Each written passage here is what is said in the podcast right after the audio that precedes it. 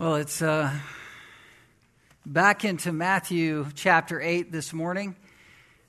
I am excited to come to this text again, but as I was reminded first hour, I was talking to a couple that were was new to uh, visiting our church and just showing up, and I was explaining the ministry here and the commitment to the Word of God and commit, commitment to sequential verse by verse exposition that we have here.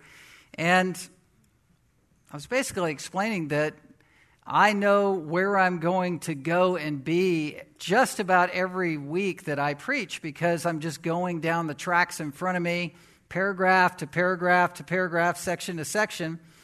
If I had to come up with what I was going to say on Monday or Tuesday in a way that I thought would be compelling or inspiring or bring people back, I would lose my mind. I wouldn't get anything done at all. I'd be frozen trying to write a paper. I don't know what to write about.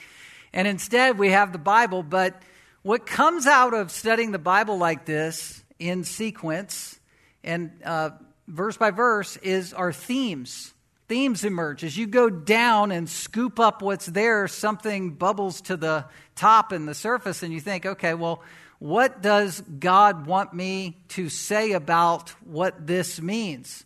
In other words, we're practically talking about last week and this week about Satan and demons because the text and story in front of us is about Jesus casting out a legion of demons. And so I can tell you the story and tell you what's there, but I'm also trying to sense by the Holy Spirit's leading why am I telling you about what's there? And what does this mean for your life? Why does God have me in the text right now to re engage the topic of spiritual warfare?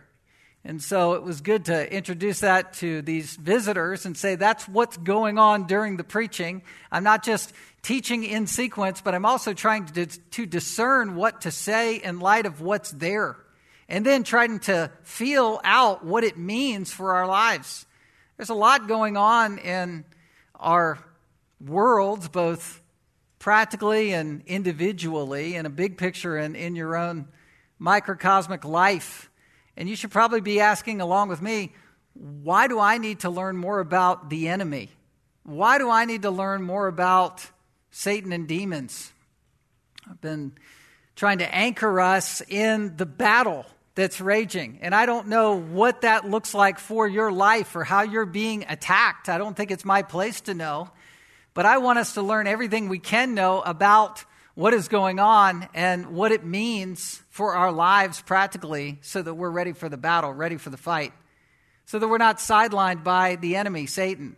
He's real, he's powerful, he's attacking. He's tempting.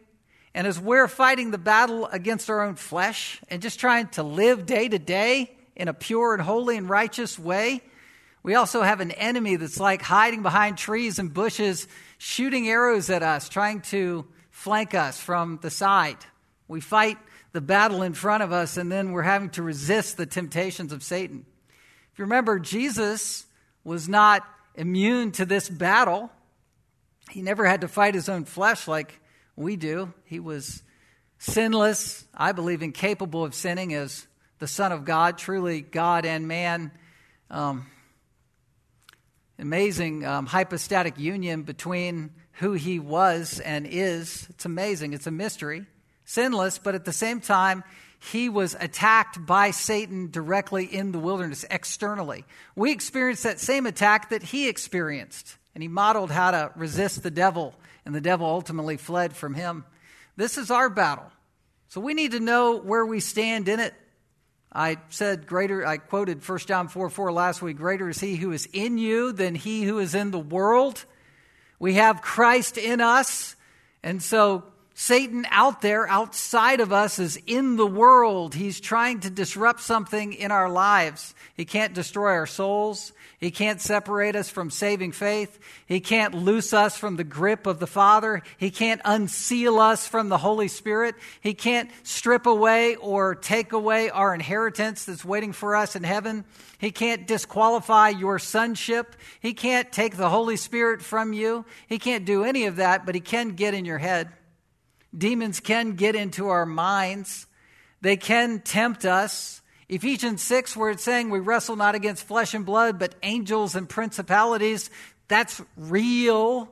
That is real dynamic. If for no other reason, I'm bringing this up to say that's real to us and we need to be fighting a good fight of faith against it, contending earnestly for the truth, waging the good warfare. The armor of God in Ephesians 6 are moral commands to be obeyed. Take up the shield of faith.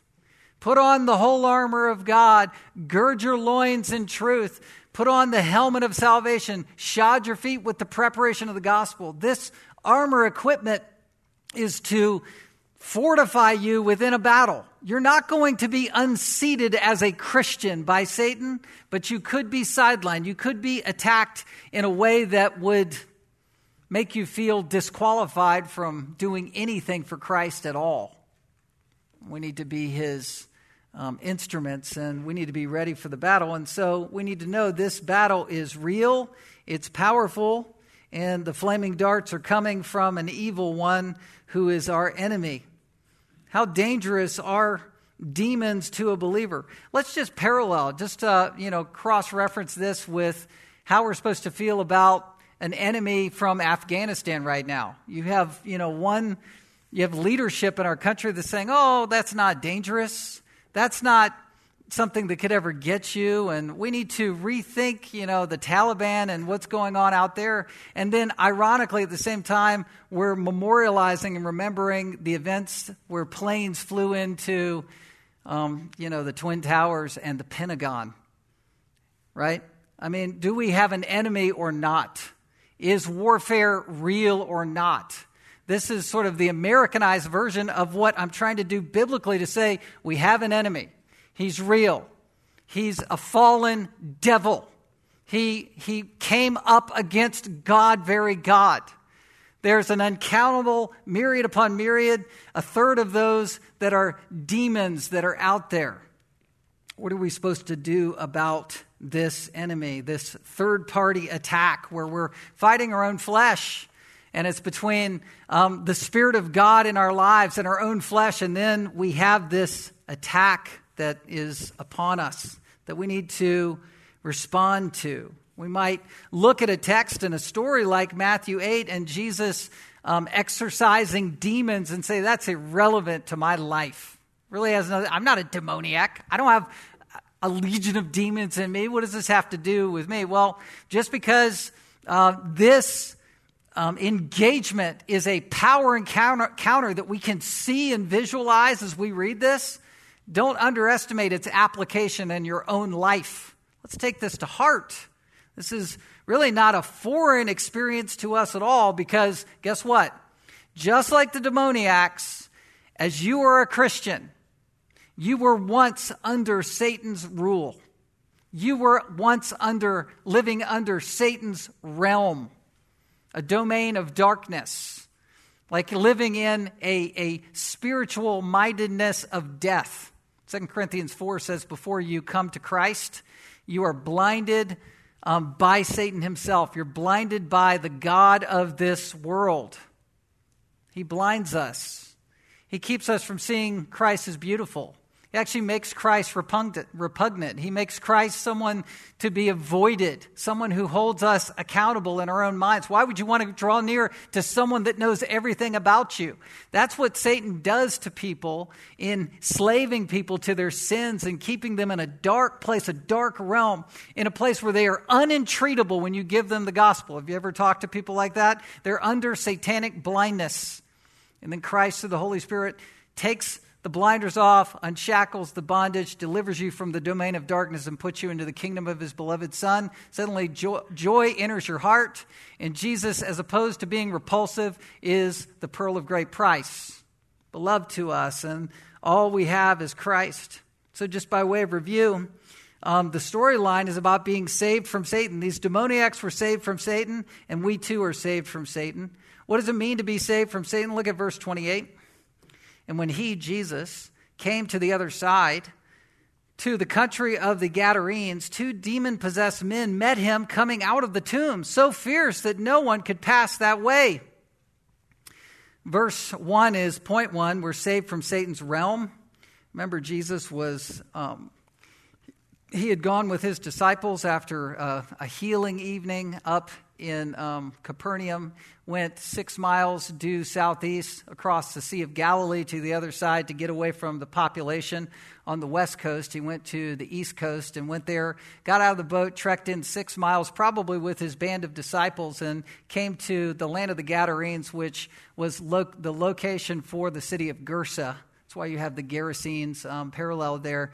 It's uh, Gersa, and right out of that um, the, is a mountainside where you have the city on one side and the tombs on the other. Two demoniacs come um, running up to Jesus uh, to battle him, to confront him, to really answer the question what in the world do we have to do with each other right now? And so Jesus is there in this cave tomb like experience that these demoniacs represent is really the same idea of the realm that we are coming out of. We're living dead in our trespasses and sins before we know Christ. There's two demoniacs that are mentioned here in Matthew.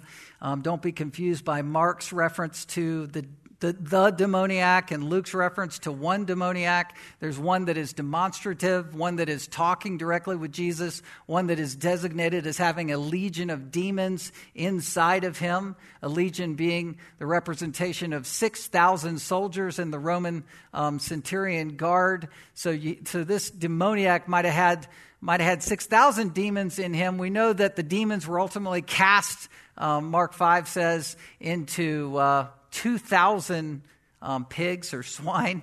And so there were thousands of demons that were inhabiting uh, these men, so much so that they were, verse 28, they were fierce. They were uh, formidable foes. Satan is powerful, demons are powerful. Don't underestimate or underrate demonic influence just because you have weird Hollywood movies that speak of demons as that which invade you in your bed and you know come through the walls and things. Um, you know, those are perhaps um, representative of witchcraft or versions of Satanism, but Satan is an angel of light. Satan is, um, he's, he's behind all of the false um, narratives against Christ. The Bible is hate speech. Jesus can't be the only way to heaven. Um, don't believe in Jesus. Don't come under the authority of God's word. That's all demonic. That's all satanic. And so you have to understand that there is a bigger battle that's going on beyond just what is um, portrayed in Hollywood. They're very bold. They were, um, these demoniacs were actually, um, they were impassible. They were holding hostage the community. So the community was probably living on the livestock, um, and and then they were held in bondage by these demoniacs. And I'm stealing my own thunder from what's ahead in the sermon and the text, but ultimately um, the people were settled into this situation. Like I guess this is how it's got to be. I'm comfortable here. We're under these demoniacs. We're under this influence. We're living with them as if in this cave like existence. We're entombed in this. When you're saved, you're delivered out of that. You're delivered out of that dark, satanic realm. That's what they represent. And secondly, verse 29, you're not only saved from Satan's realm, you're saved from enslavement. Look at verse 29. And behold, they cried out, What have you to do with us, O Son of God? Have you come here to torment us before the time? Um, Mark's gospel and Luke's gospel talk about how they were in shackles. Um, they were rubbing the shackles and melting them with superpower. But all of these, um, these two, both of these two, were enslaved to their own sin, and they knew it. They knew it. They knew their, their time was coming. Uh, verse 29 says, Before the time, uh, they knew that Jesus had come. He was Lord, that he could torment them. They, they were the terrorists, but they were now in a subservient posture saying, Are you coming here to terrorize us? Are you here to turn the tables on us before the time? They knew they weren't going to have a second chance. They knew that they were enslaved to their situation. Literally, the language of verse 29 is, What have we between you and me? What do we have going on here? They knew exactly who Jesus was and they knew that they were enslaved. Before we come to Christ, came to Christ, we were enslaved to our own sin in the same way. Ultimately, Jesus is exposing them as having a legion of demons, um, thousands and thousands of demons in them that they were these men were enslaved to. There's a there's a dynamic if you harmonize and look at Mark's account, and Luke's account, where the demon, the demoniac person is actually speaking, but the demons through the demoniac are influencing the speaker. And a lot of times we, we see that demonstrated, you know, in the movies as something where someone's got a, a different voice or, you know, their head spinning around, they're frothing in the mouth, they turn green. I mean, that that's just Hollywood stuff uh, primarily, but but people people are demonically influenced. They will speak in in ways that are anti-Christ if you will discern them. People will counter truth and go against um, what is reality here and will miss the mark. They they will say things where it's as if God isn't real at all. So, thirdly, not only are we saved from a satanic realm, we're not only saved from enslavement, thirdly, we're saved from certain judgment. And I want to begin at verse 30 and pick up the story here um, where we left off last time. It says, Now a herd of many pigs was feeding at some distance from them and the demons begged him, saying, If you cast us out, send us away into the herd of pigs. He said to them, Go. So they came out and went into the pigs, and behold, the whole herd rushed down the steep bank into the sea and drowned in the waters, saved from certain judgment. You know, a demon and the devil they're under certain and sure judgment. There's no second chance with a demon or a devil. They are locked into their situation. That's why these demons were referencing a certain time in verse 29. Is it, have you come to terrorize us before the time? Don't we still have some time on earth to terrorize people? Are you turning the tables too soon? They were under certain judgment. But let's be fair that before we came to Christ, by the grace of Christ, guess what? you and I were under certain judgment. The difference is we are given the grace of the gospel and we can be saved from certain judgment, whereas these demons are under certain judgment. This text begs some questions that I want to raise. If you didn't raise them already in your own mind, why did these demons want to stay in this area? Mark's account says that the demons are saying, Can we just stay here? Secondly, why do they beg to go into pigs? What's that all about? Why do they want to go into pigs? You should be asking that question, I guess. I asked it. I don't know. Why does Jesus grant their request? Maybe that's the most important question. What, what's Jesus doing here with this? He didn't hurl demons into other animals in other accounts that I know of. It's just he exorcised them. Why does he send them into pigs? Well, the demons and the, the demoniacs, those who were possessed by the demons, saw the pigs. It says in verse um, 30 that they were at some distance from them. A mile away were 2,000 pigs. That's Mark's account. 2,000 pigs. I think it's Mark 5 13. And they're probably about a mile away because they were in view. And the demons, they, they want to convince Jesus of something that they think Jesus hasn't thought of. Hey, I, I know you might be here to terrorize us or, or judge us or send us away into, you know, hell right now, but can you just leave us in the area and put us over there in the pigs? We'll be harmless. We won't do any harm over there. Send us to those animals. It's a better option. I mean, Satan himself had inhabited a serpent, so why can't we inhabit some pigs? And perhaps, you know, some people say they wanted to offend the Jews you know, because pigs are ceremonially unclean. Um, but this is a Gentile region, so that's probably not in effect at all. It's a massive herd of, of pigs, a physical display of a mass of demons. I really think that's the point. Uh, Jesus sees and he's identifying that there are thousands of demons in these two men. There's a legion of demons here, and there's thousands of pigs over there. So he, he wants to display the massive scope and scale of demons right here. And I think this is a big wake up call. This could be the point of the message for you. Demons are real, they're powerful, and they're everywhere. And we have to do something about it. Not to save ourselves. Once we're saved, we're saved. But we have to recognize that there is real warfare that is going on. Uh, commentators and you know the church will just kind of ignore demons altogether. One uh, scholar took at least a page and a half, two pages. It was just funny to me um, to defend Jesus for putting demons into pigs. Those poor pigs it was like it was like theological pedo was going on for like a page and a half. Oh, those pigs, we feel so sorry for them and how could Jesus do that? He didn't mean it. It's cruelty to animals. At least my wife's laughing over this. Funny. If I get that, you know, it's a win. Um, but the pigs, they're just simply illustrations. They're just illustrations. They're just a picture of this. Um, it's a picture that something extraordinary was happening, and the demons were excised. They were taken out of two individuals and they were put somewhere else. Thousands of them were taken out of one man or two men and put into 2,000 pigs over here. When you were saved, you were under Satan's curse. Now listen, you just have to own this. We, we are under the prince of the power of the air. Uh, he is the one who is the God of this age. He is, he is ruling the minds of unbelievers. He's blinding us.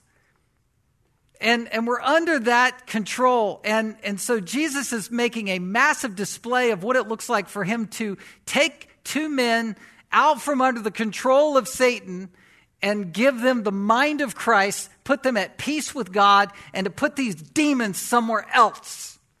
You're not almost saved, or three quarters saved, or 99% saved from Satan. You are saved from Satan. You stand in grace. Nothing can separate you from the love of God, which is in Christ Jesus. I'll never forget when, I mean, this is just throwing back to 20 years ago with 9 11. Do you remember what George W. Bush read um, from his platform? I don't know if he was standing in front of the White House or where he was, but he read Romans 8 and he read the verse, Nothing can separate us, not height, nor depth, nor angels, nor principalities. Nothing can separate you from the love of God which is in Christ Jesus. That was the secure verse. That was the blanket of security that he was putting on our nation in that moment. Well, you can say that, and I appreciated that he said that, but for Christians, it's actually true. You're secure. The demons have gone, they've left, they're gone from inhabiting you, inhabiting um, leadership in your life. We were, prior to Christ, we were under the lordship of Satan. And then we are delivered. So I surmise that this is the point a physical display of de- deliverance. Demons believe they could get away from judgment, but Jesus is showing that they are um, in jeopardy of immediate judgment. Immediate judgment. They're saying, don't kill us. We won't harm anyone at all. Mark 5:10 and he begged. This is the demoniac under the influence of the demons. He's begging on behalf of the demons. Please do not send me out of the country. He begged him earnestly not to send them out of the country. Mark 5:10. The demonized man was compromised. He was speaking for them. He was negotiating on behalf of them. A man who is sinning is really negotiating with Satan. He's allowing Satan to negotiate with him. It's a battle of the wills. When we fight our flesh, we're also, we're also being flanked on the side by arrows and, and wrong thoughts that are trying to invade our thinking, um, speculations to doubt Jesus, to doubt the Bible, to doubt eternity, to doubt heaven, to doubt hell, to doubt the gospel. And this has to be made right by the truth. James 1:14 says that we battle against our own flesh, right? That comes up and tempts us to sin. It lures us like a fishing lure in our heart to grab onto. And then James 4 bookends that with the fact that it says, resist the devil and he will flee from you. James 1, James 4. We're supposed to fight our flesh and resist the devil. James 4, if you read the context, why do you have quarrels and divisions within the church? That's a moral dynamic in the church that has to be repented of and solved. And while you're solving that in the Christian life, solving for unity, solving for peace in the household of God, guess what that's doing? That's resisting the devil. It's sending him away. That's how warfare works. We stand in grace. Nothing can separate us from the love of God. And at the same time, we're fighting for truth. And we're standing for truth. We're repenting of sin. We're walking in the Holy Spirit. We're being church together. That's resisting the devil. It's, that's keeping things unified and strong. Jesus cast the demons into the swine, not as a grace, not as a way to say, okay, I'll concede, I'll give you what you want this once. No, it's to send them to judgment. It actually pictures judgment. Look at verse 32. And he said to them, Go. Now, in a, a pre, you know, other parallel passages, Mark, Mark 5 and Luke's account, it says that Jesus was trying to cast the demons out over and over again, and he wasn't failing in that moment. There was no power contest and power struggle between Jesus and the demons. At that point, he was provoking the demoniac and, and the demons to expose themselves as legion. And he wanted to show the scope and scale and the magnitude of what was going on. But at this point, Jesus says, Go. And guess what? They went. And it's very a matter of fact in the way Matthew uh, portrays it. Go. So they came out and went into the pigs. Jesus is Lord. He's Lord over the storm. He's Lord over sickness. He's Lord over death. And He's Lord over the demons. It says to the storm, Peace, be still. It stops. Demons go. They go. This is the Lord's will over everything. In the end, Satan's going to be loosed in a dramatic way at the end of the millennial kingdom, and and he will create an insurrection with uh, children who've ra- been raised in the millennial kingdom who do not believe, and they will ultimately all be consumed with fire and vanquished into hell, cast into the lake of fire forever. God is the God of all of these things, and Jesus is Lord over all of these things as God, very God. You remember the scene from Job 1 where even Satan himself, with all of his demons, had an audience with the Lord, and the Lord gave him permission to do whatever he was going to do. But that's all under the sovereignty of God. There's an immediate sense and a ultimate sense, a two dynamic sense with Satan and demons. The immediate sense is we fight the good fight of faith. The ultimate sense is nothing can separate us from the love of God, which is in Christ Jesus. You just have to know those two dynamics are happening all the time. Greater is He who is in you than He who is in the world. Greater is Jesus inside than everything that's going on in the world. I stand in grace, and yet at the same time, we're in a wrestling match. We wrestle not against flesh and blood, but angels, principalities. We take up the shield of faith. We take every thought captive to the obedience of Christ. What do we do in the immediate? We pray. We seek God's word. I was talking to somebody on the way in from last week's message, responding to this week. Um, he was saying uh, something that he had heard where he said, For every um, one look to our flesh, we need to have 10 looks to Jesus. I mean, we, we, need to, we need to be driven to the Bible and we need to counteract satanic temptations to err in our thinking or stray in our thinking with the confidence of truth. We, we take everything, every thought captive to Jesus, to the truth. Jesus, uh, the Satan cannot give us, he cannot serve us with a mortal blow. He's not going to kill you and send you to hell. Um, but you can fall into discouragement, you can splutter, you can doubt in the faith, and we need to be strong for other people's sake so that we can have a clear conscience and we can we can give the gospel. You know, one encouraging fact, this will sound really weird, but one encouraging fact about believing that there's a real devil and real Satan and real demons is that we're not crazy. Things really do ramp up. Things really do get dire sometimes. There are real poisonous darts out there. There are real arrows. There are real threats in our homes and threats to our families as we as we hear things and watch people begin to stray and think strange things. All of that is real. How do we counterattack Satan? Well, if you just look at the general ebb and flow of Scripture, especially in the New Testament, I'm sure you could do this all through all 66 books of the Bible, but for many of the New Testament books of the Bible, what you see is this command live the normal Christian life, um, trust the truth, embrace the promises, believe the gospel, you're saved by grace alone, walk by the Spirit, not by the flesh. Pray without ceasing. Pray continually. Do the one another's. Serve one another. Build other, others up in the body of Christ, right? These are the themes of the New Testament. Exalt Christ. He's the only way to heaven. And, and go to church and, and stop not going to church. Come. Be a part of each other. Find your spiritual gift. All of those things are just classic Christianity 101 as you read the New Testament.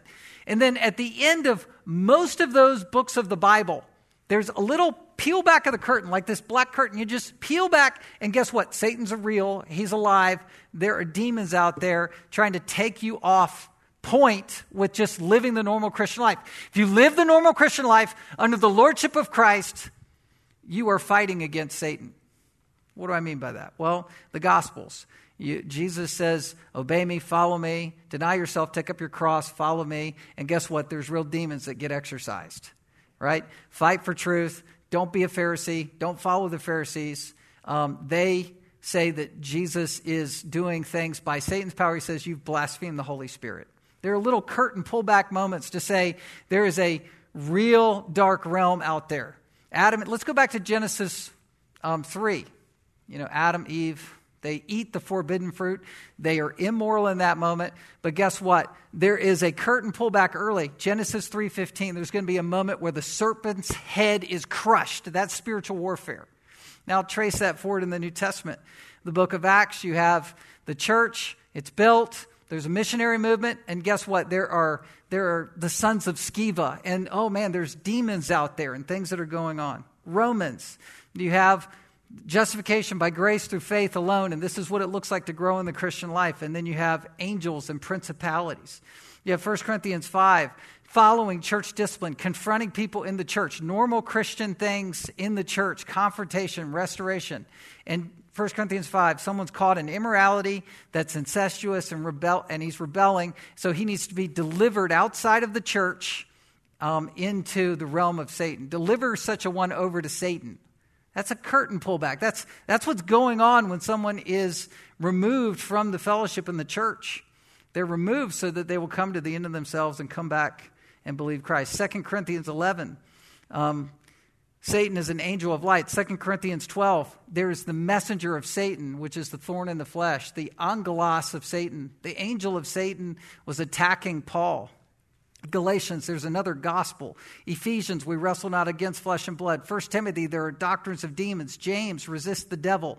First Peter, Satan is a roaring lion seeking someone to devour. We read that as elders this morning. It's in the context of eldership, submitting to elders, um, young people, young men in the church being humble, clothe yourselves in humility. Hey, if you're anxious, cast all your cares upon him. And guess what? By the way, Satan's a roaring lion seeking someone to devour.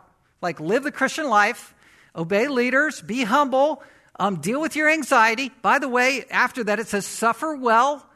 And, and behind the scenes, Satan's a roaring lion seeking someone to devour.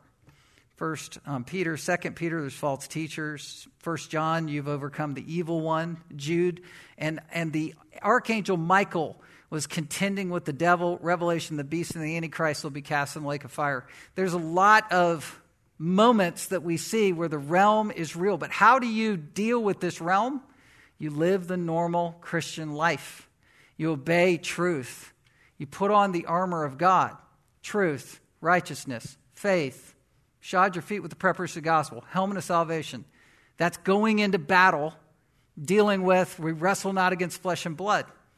Um, I read this theology, this teaching in a book that I would recommend to you if you want to go find it. It's called Power Encounters by David Powlison. It's one of my top five books I've ever read.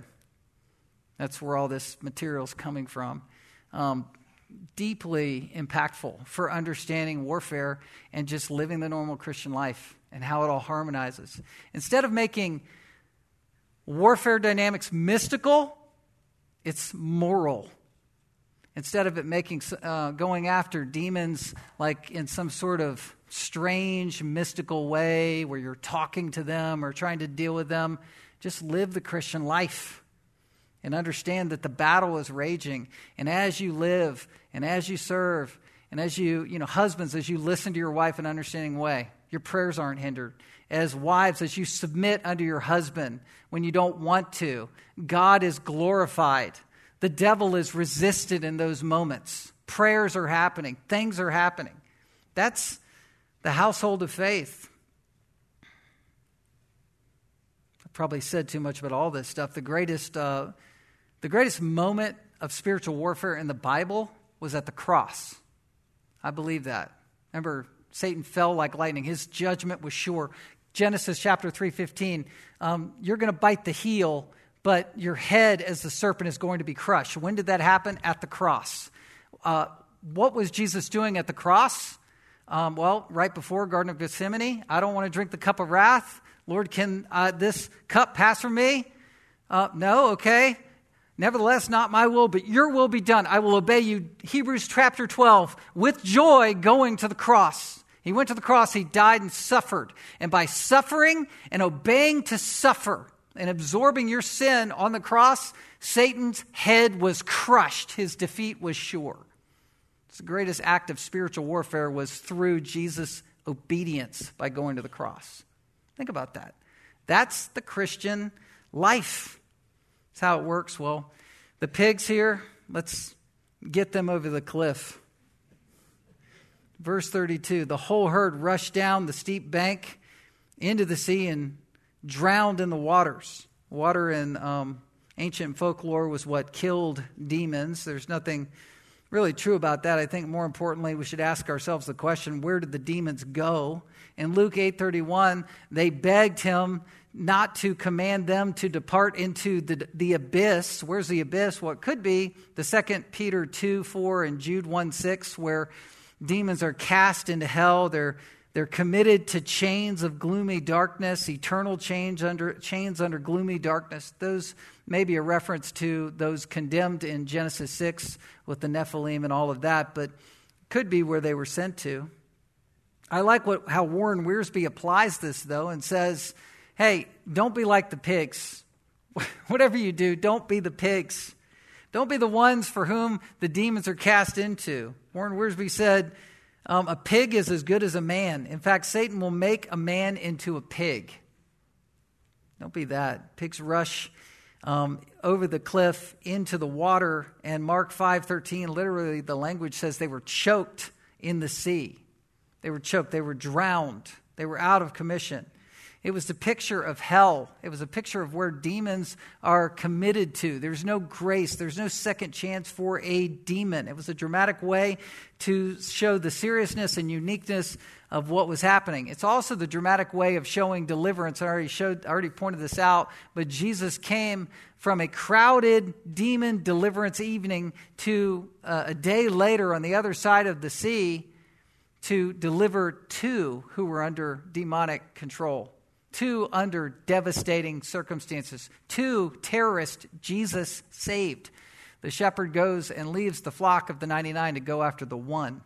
In this case, Jesus went for two. It's awesome. Don't underestimate your mission field to two people or one person. And don't underestimate the power of the gospel to save anybody.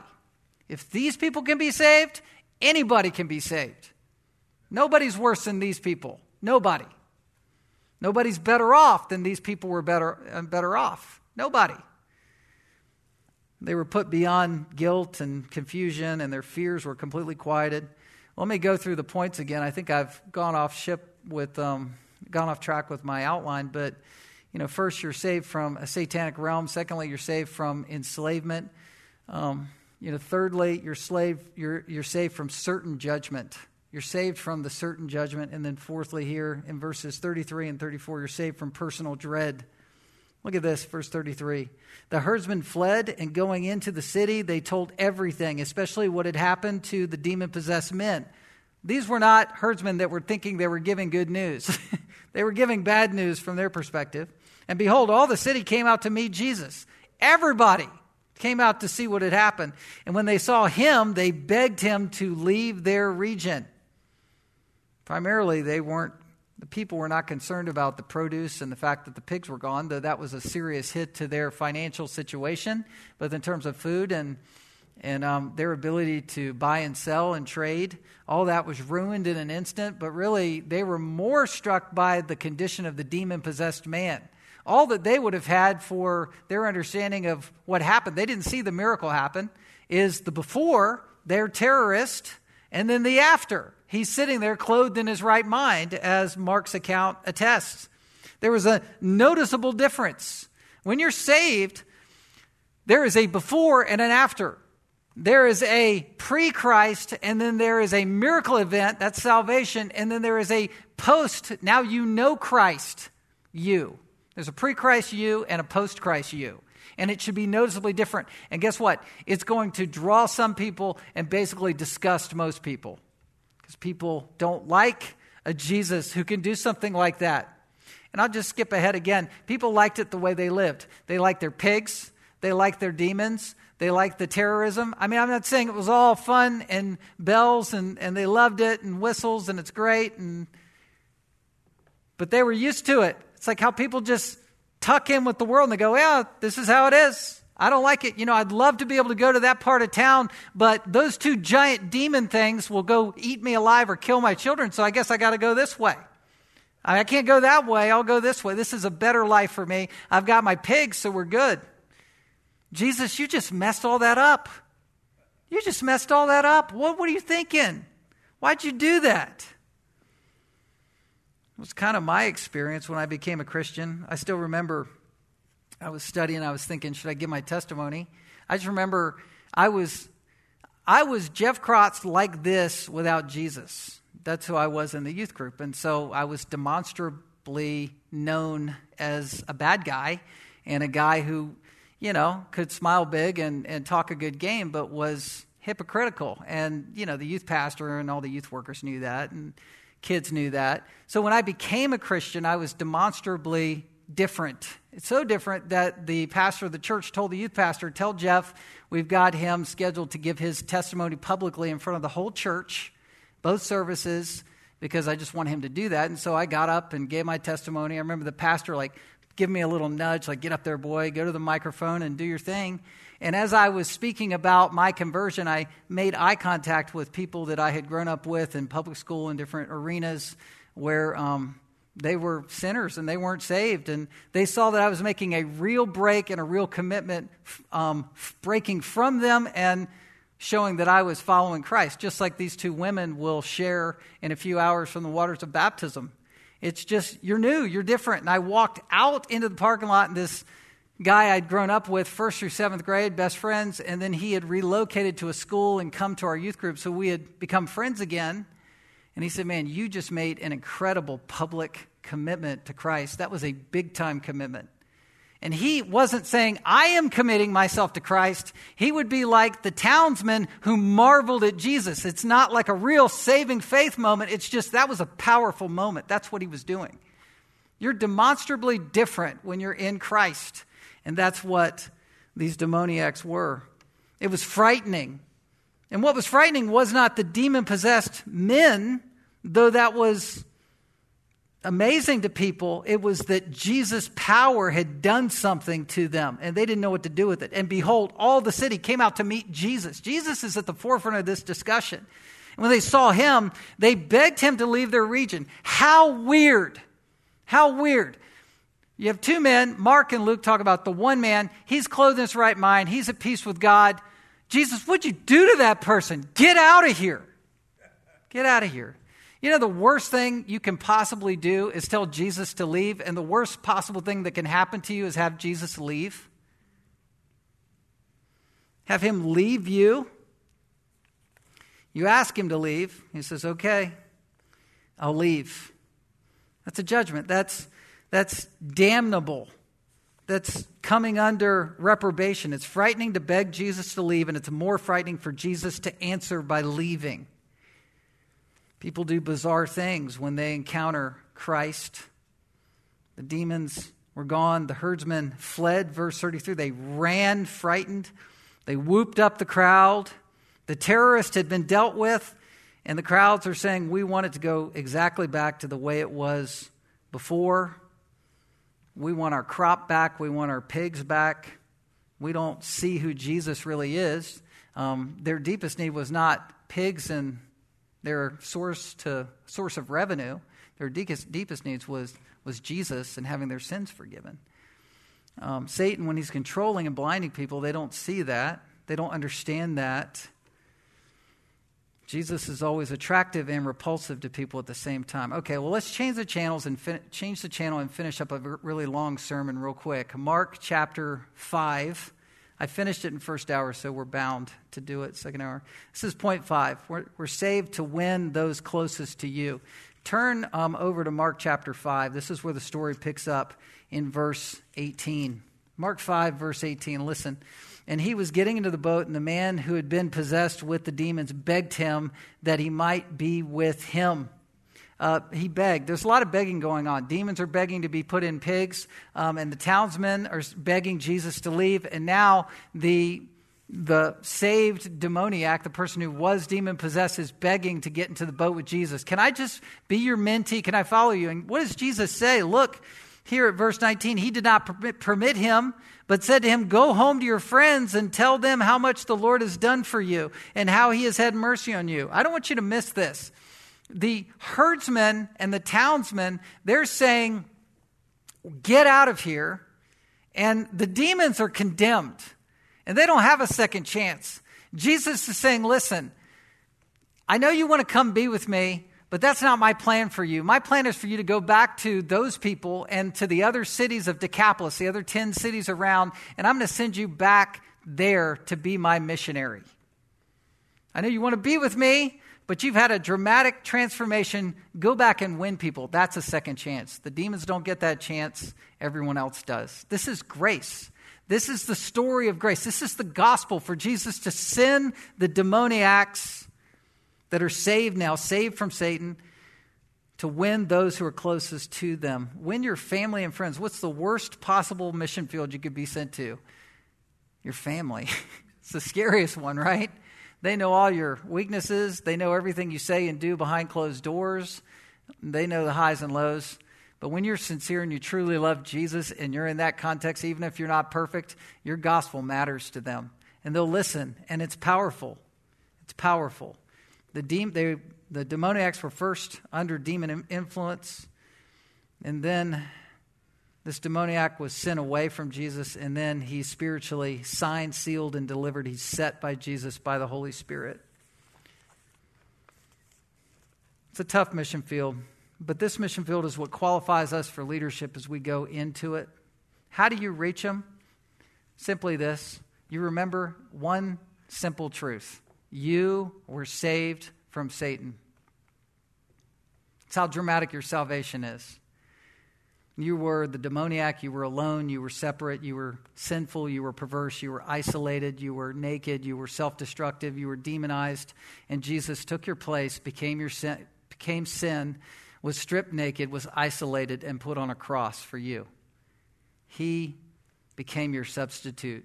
In Jesus' darkest moment, he said, My God, my God, why have you forsaken me? He was put into a tomb. Satan thought that he had won. Darkness was over the earth, and then Jesus on the third day did what? Rose again, proved that he was victorious, and he won. He delivered you from trans- the transforming, um, he transformed you from sinner to saint. He delivered you by his power. He clothed you with his righteousness. He gave you peace with God. He gave you the mind of Christ. You're freed to follow Christ, to obey his will. You're freed to reach the most intimate relationships on earth to you with that saving gospel.